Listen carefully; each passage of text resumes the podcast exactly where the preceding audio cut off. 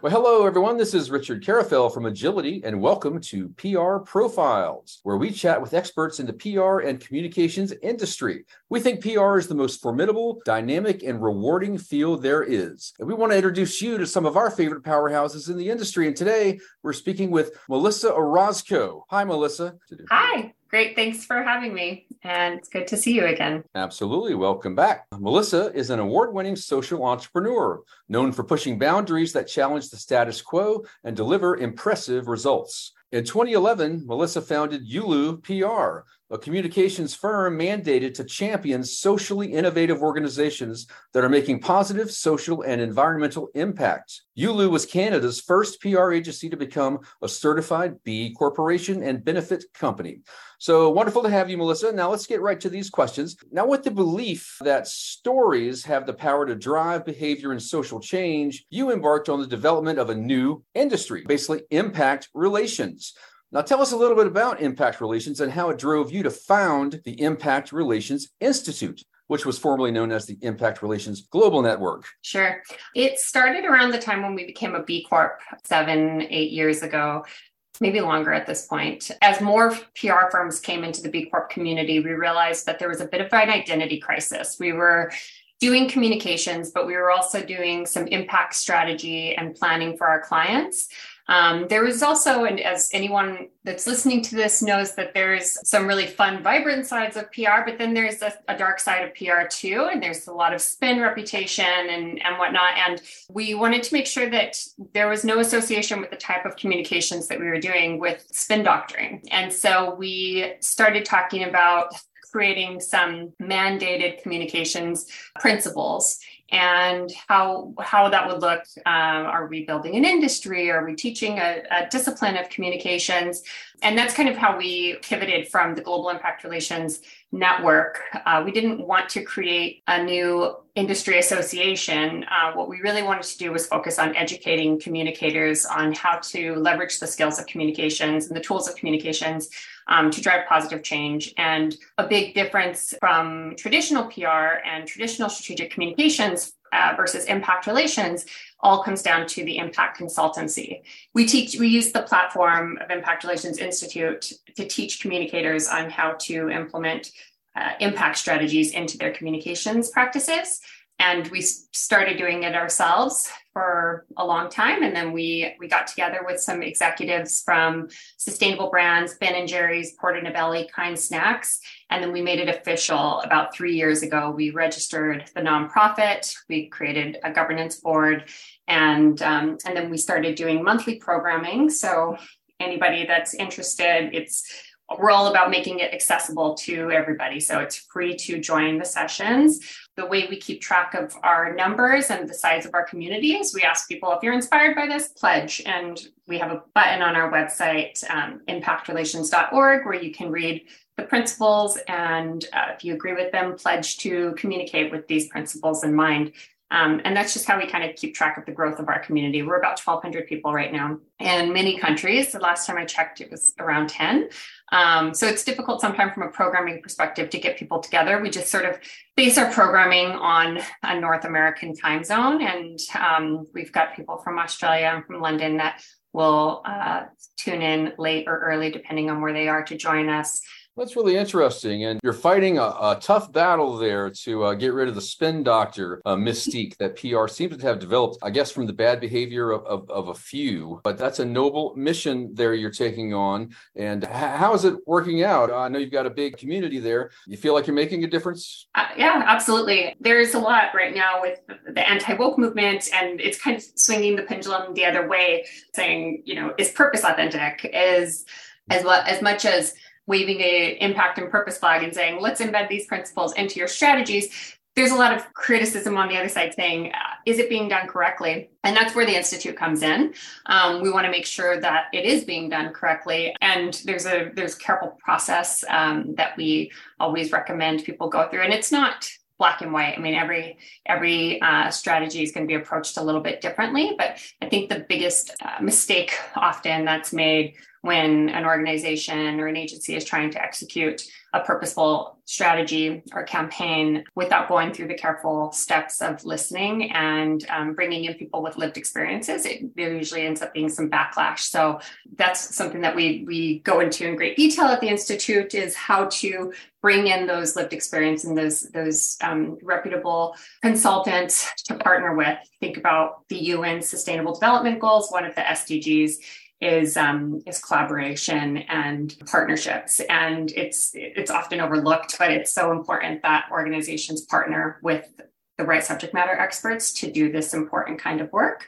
We're doing a really big campaign with Audible called the Indigenous Writer Circle. And it's really great that Audible is doing this because they've got a listening platform and they've got a wide audience, and we want to leverage their platform for positive change. So we're doing something that is on brand and appropriate given what their product is, but they're not experts on reconciliation. So we bring in a reconciliation expert, and we bring in established Indigenous authors and writers and creators to be mentors for this program. And so there's a very careful process of making sure that you're engaging the right partners and community partners to ensure that that it's resonant, that we're being sensitive to any experiences that people in the program might be going through that we wouldn't know because we haven't had those lived experiences. So that's just one small example of how a purpose campaign could go off the tracks, not given the consideration to, to the approach. Um, but there's many more examples. If we had time, we could unpack lots of them. Oh, yes, there are many examples of how a purpose campaign can become derailed, for sure. And in fact, uh, we just uh, we have our trends panel every January here at Agility. This year, one of the big trends that all of the panelists wanted to speak to and suggested, independent of each other, was purpose, purpose-driven P R specifically. And they each had some different views of how they approached those kind of campaigns and the value of purpose. Uh, one panelist said she believes that purpose-driven campaigns need to be part of a long-term strategy that aligns with the business goals to be successful, and that makes perfect sense. Uh, another panelist felt that most brands get purpose wrong because it doesn't align with their competitive advantage or their product or whatever their message is. What are your views on that kind of approach, the purpose-driven P R that, that those two described, and, and how do you think brands can do it in a way that that is authentic? Sure. So, so um, the, the first point that you made about purpose-driven campaigns need to be part of a long-term strategy, that's true, because otherwise it's a P R campaign. Um, And it's it's a one-off, and it's it's a campaign. It could be a short stunt. It could be anything, but it's just a one-off thing. And and and consumers see right through that. So this didn't happen overnight entirely, but for the rest of the world, it kind of did, this movement. And it happened around COVID. It happened around Black Lives Matter happened, and Me Too happened, COVID, and all these different injustices were taking place at once. And the presidential administration shifted, and there was just so much, so much divisiveness in society. And so brands started latching onto, we need to stand for something. We can't no longer not stand for something. And um, and so there was almost like a little bit of a race on, okay, we need a Uh, a trans campaign to come out. We need a uh, a campaign that's going to say that we won't stand for for this kind of misconduct.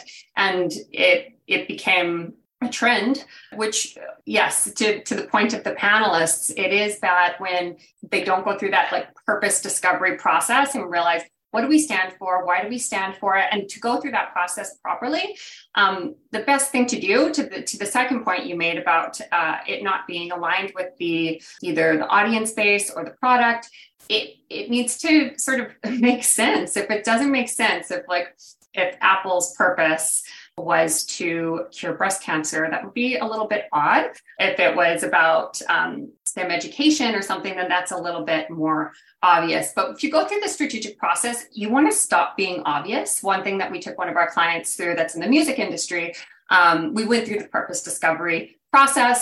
And what do you think an organization like yours would stand for? And in the music industry, one of the obvious things that came up in the initial discovery was like, oh, a lack of access to music education. Then when we went under the hood and did a little bit more discovery and spoke with internal and external stakeholders and did some benchmarking, we realized that one of the really big underlying issues in the music industry, especially with um, music performers, is mental health. And so before rolling out a strategy with them, we said, look, this is a really undeniable issue, a big issue within your industry.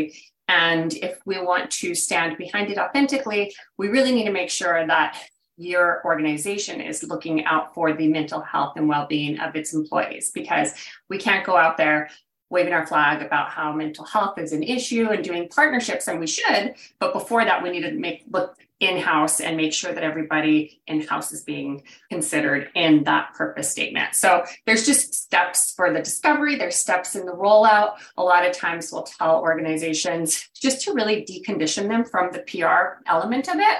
We'll tell them not to be looking for press or reputation shifting or measurements for the first couple of years. You have to implement it. You need to implement it internally.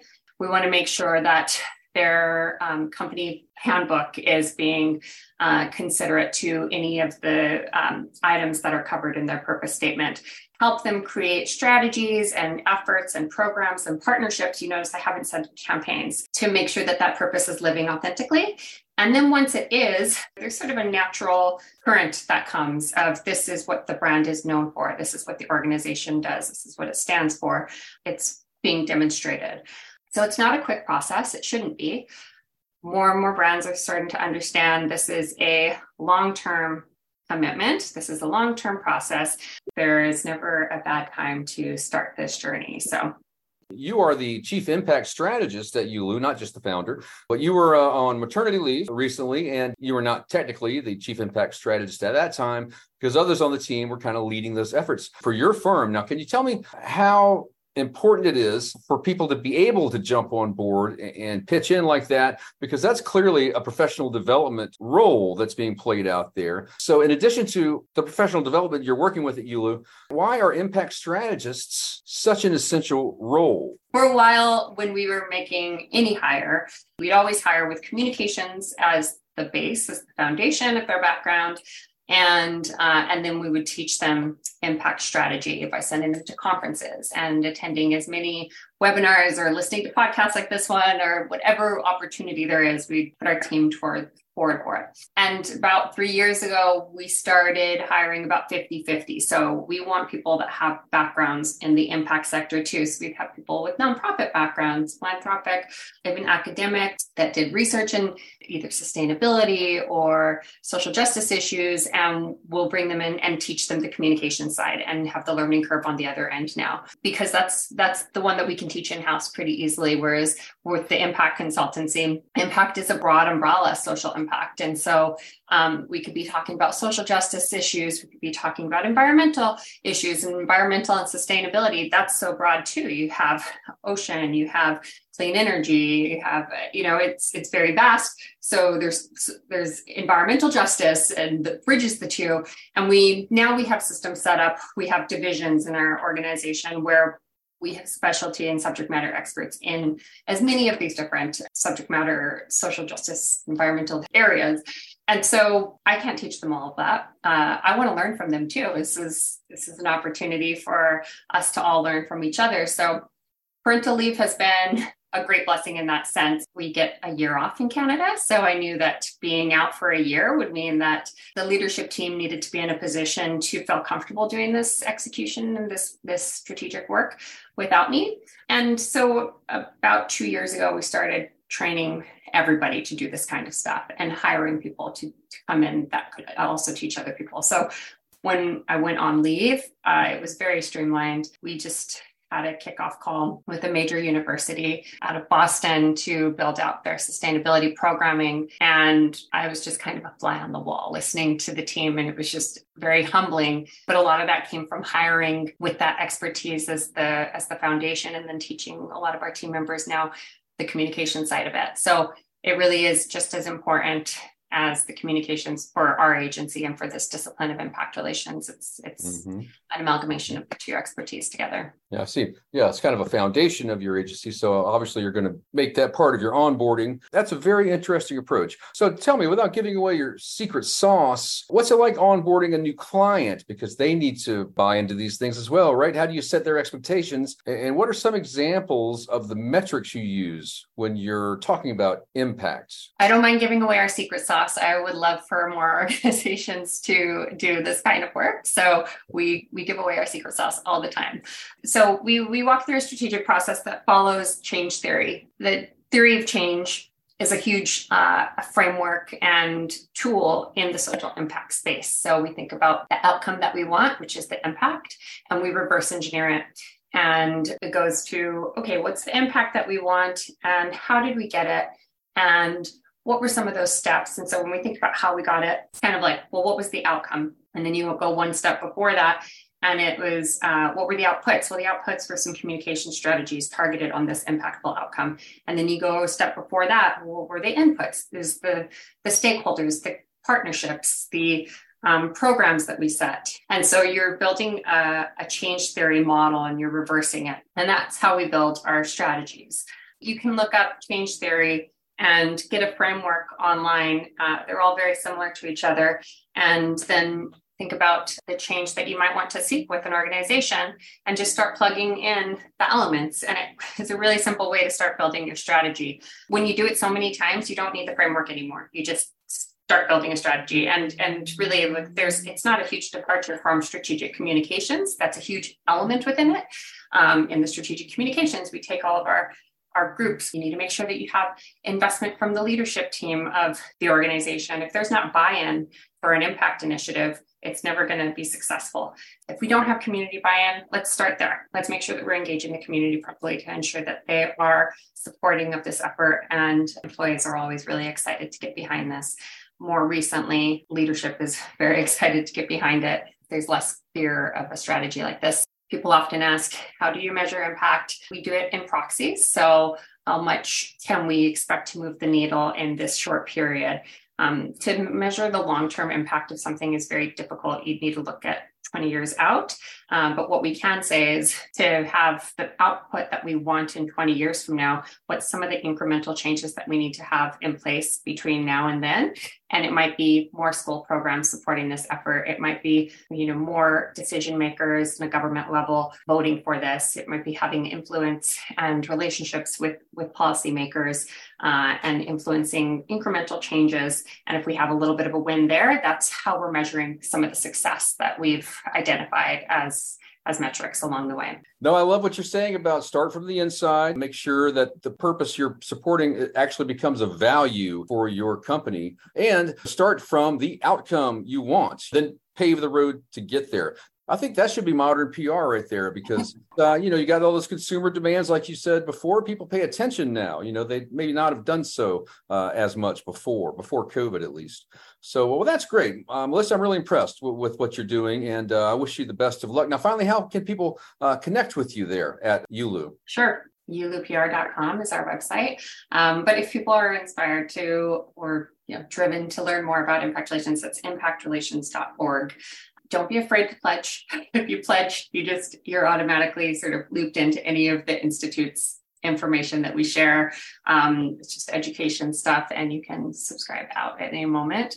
Um, but you can go to impact relations dot org to learn about our next Impact Council. And these are monthly webinars that we hold. They're Zoom calls. We have had speakers from Ben and Jerry's, Patagonia, Southwest Airlines. They're all sharing examples of how they've navigated the strategic process of implementing a social justice stance or an impactful stance, and how the community responded to it, or how different stakeholders responded to it, and how they worked through that. And so there's lots of good learnings, lots of really great speakers, lots of great uh, individuals that you could be meeting in your respective industry too. All right, well, Melissa, thank you so much. And that's all the time we have. And again, we've been chatting with Melissa Orozco, founder of Yulu P R. And thanks for joining us today, Melissa. Appreciate your time. Thank you. Okay, we hope you've enjoyed this episode of P R Profiles, brought to you by Agility. We'd love to introduce you to our all-in-one P R platform. It's easy to use, intuitive, and backed by a top-notch customer support team. Agility can help streamline your media relations. So head over to agility p r dot com today to get a personalized demo. And thanks for tuning in, everybody, and thanks to Melissa, and we hope you'll join us again for the next episode.